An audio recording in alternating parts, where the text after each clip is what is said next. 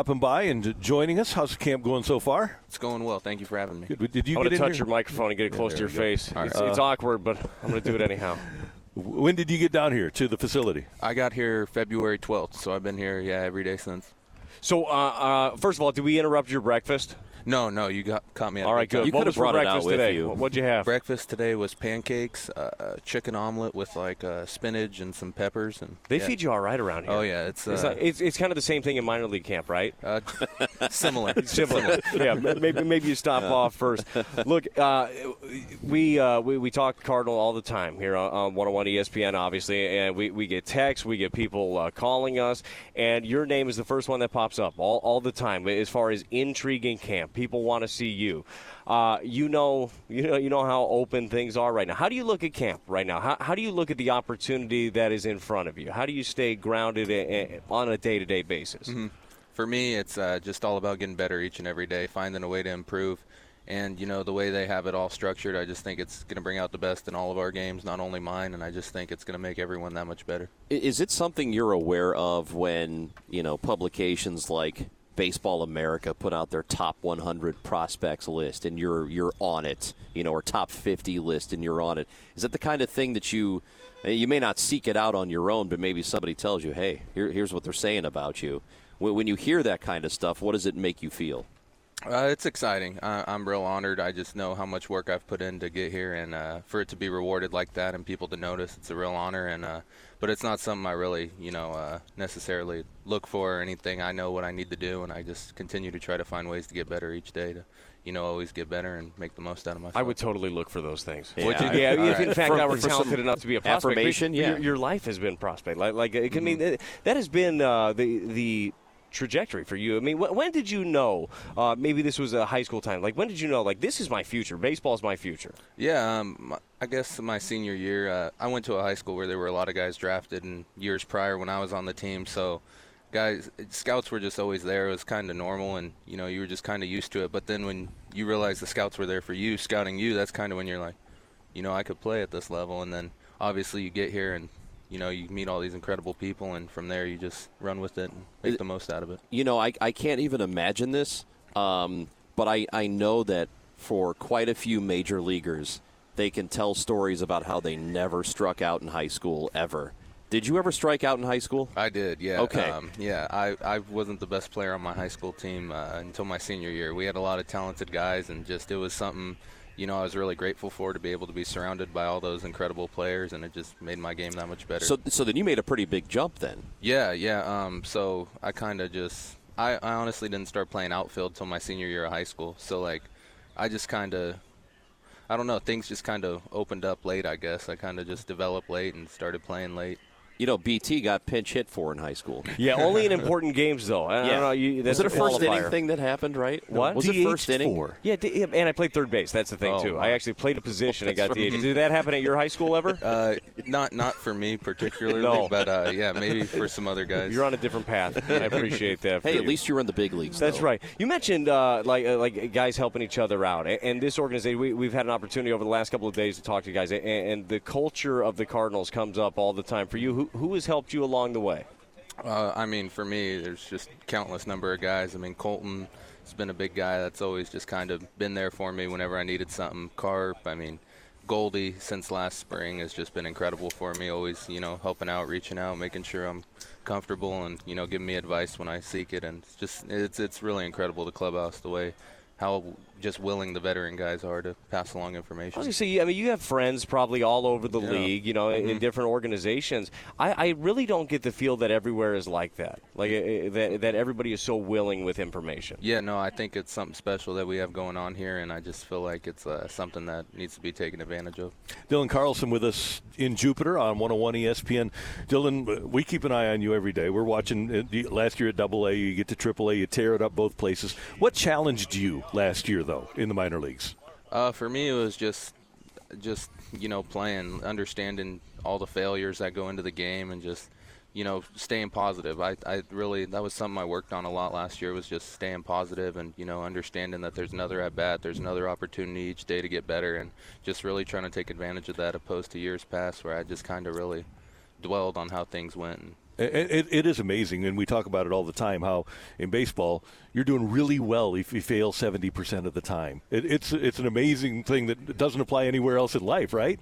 If, if you're only successful 30 percent of the time, and you're doing great. Yeah, it's incredible. It's a it's a tough game, but you know it's an incredible game that you know I wouldn't I'd always want to play. You know, you said you, you would dwell on, on those mm-hmm. results. So how did you get past that part? To, to where you didn't worry about it? Yeah, so for me, playing in this league here, the Florida State League and A ball, it's kind of a tough place to hit. You know, big parks, just tough tough places to hit, and um, just understanding really diving into the process opposed to living and dying by the results just understanding that i was getting better and doing the right things opposed to you know just realizing i was one for four one for five even though i hit four balls well so just really understanding that it's a process opposed to the results. Was it something that somebody had to tell you, look, don't don't worry about that stuff, or was it like a realization on your own? It was both. Um, you know, we had great coaching staff here, and then uh, you know just playing and understanding. You know, I, I I felt like I was doing well, but the results really weren't showing that I was doing well. So for me, it was just one of those things where it was like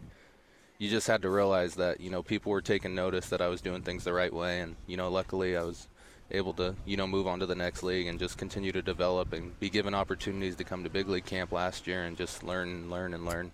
Well, the the development went just fine because last year, I mean, uh, Texas League Player of the Year.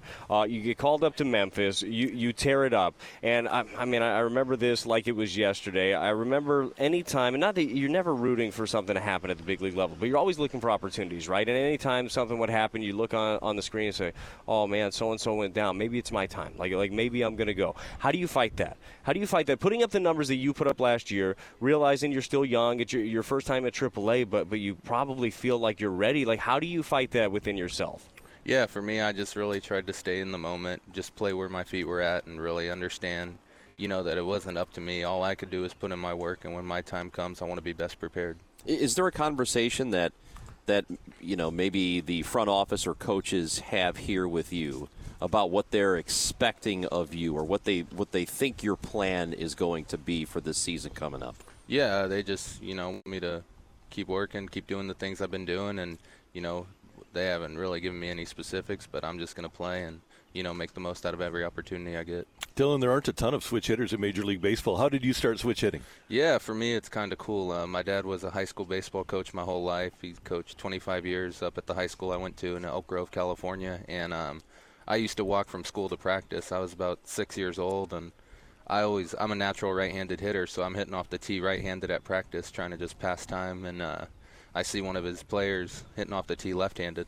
so I put a ball on the tee and started hitting left-handed. And ever since then, you know, my dad saw me hitting lefty. He wasn't going to tell me to stop. So yeah. ever since then, I just right. I've just always done both, and it's just been a part of my game. How, how long did it take you to get comfortable doing it that way? Uh, so it took a while. It took a while. I mean, I would just hit off the tee left-handed for years and years, and then probably when I was about 12, 13 years old, I really started hitting left-handed in games too. And you know, if it was a righty pitcher, I'd hit left-handed. If it was a lefty pitcher, I'd hit right-handed. So. Are you equally comfortable with both? Yeah, yeah, I am. Um, it's really cool because I'm natural right-handed. I don't get as many at bats right-handed because there's not as many left-handed pitchers in the game, and um, so to be comfortable on both sides and for righty to be my natural side, I really think it helps me. When you're taking BP, do you take a full BP from both sides of the plate? Is yeah, that the way it works? I, I, for me, I usually split it and then I'll do a little extra work in the cage just to get equal reps as you know all the other guys. And uh, for me, I just that's the way I do it, opposed to. You know, I, I used to do a post game show, and every time one of the switch hitters was doing poorly for a while from one side of the plate inevitably everybody is like, just hey, tell him to stop hitting from the left side. Stop, just just hit from the right side. Yep. So wh- why don't switch hitters do that? Well, I, I think of people uh, think people don't really understand is you know we haven't taken reps left-handed on left-handed really ever. So it it would be like starting all over almost if you were to just scratch one side and have to hit. It would be a lot of catching up, but I mean, I guess it would be possible. I want to go back to your dad coaching uh, for a minute. I mean, you're coaching in, in, Elk Grove, California. There's some talent running through mm-hmm. there. What are some names that, that we would recognize that, that your dad has had? i I'm guessing he's churned out some players. Yeah, um, there's been quite a few. Uh, J.D. Davis on the Mets uh-huh. is a guy that was there. Uh, Rowdy Tellez on the Blue Jays.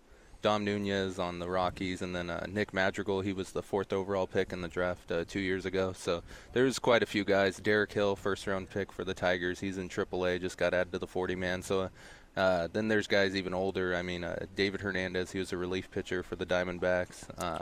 Yeah, there's been quite a few guys, so uh, it's been pretty cool to just grow up and be around all them. Do you guys have a, a, text group that from the school? Are you in touch with those guys? Uh, yeah, yeah, I am with quite a few of them. It's pretty cool. Uh, you know, we most of the time we'll meet up at some sort of event, like whether it's you know the high school dinner, baseball thing, or any sort of thing like that. It's pretty neat That's how great. everyone gives back and everything. I, I, I got a feeling, and, we'll let you go. I know you got work to do in a, in a second, but Saturday game started already. You chomping at the bit? I mean, you ready ready to rock and roll and do absolutely, this thing? absolutely, absolutely. I'm ready to make some noise. This thing? So, and, and by the way, you mentioned uh, outfield didn't start playing until uh, you know Mhm. it was senior year. Yeah. Really, where are you most comfortable? Where, where do you like to be? I like them all. I've played all of them throughout the minor leagues, and I feel comfortable in all of them. Uh, For me, it's just I, I want to play. Yeah. I want to be in the lineup any way I can, and you know any spot possible. Any of that jersey, most likely. Exactly. Uh, so, exactly. dream scenario at the end of spring training, opening day. I guess you, your dream scenario would have you in the major league starting on opening day, right? Absolutely. Good. Good luck with that. Thank you. Thank you. Appreciate it. Dylan Carlson, Cardinals outfield prospect, with us in the fast lane on 101 ESPN. We appreciate his time.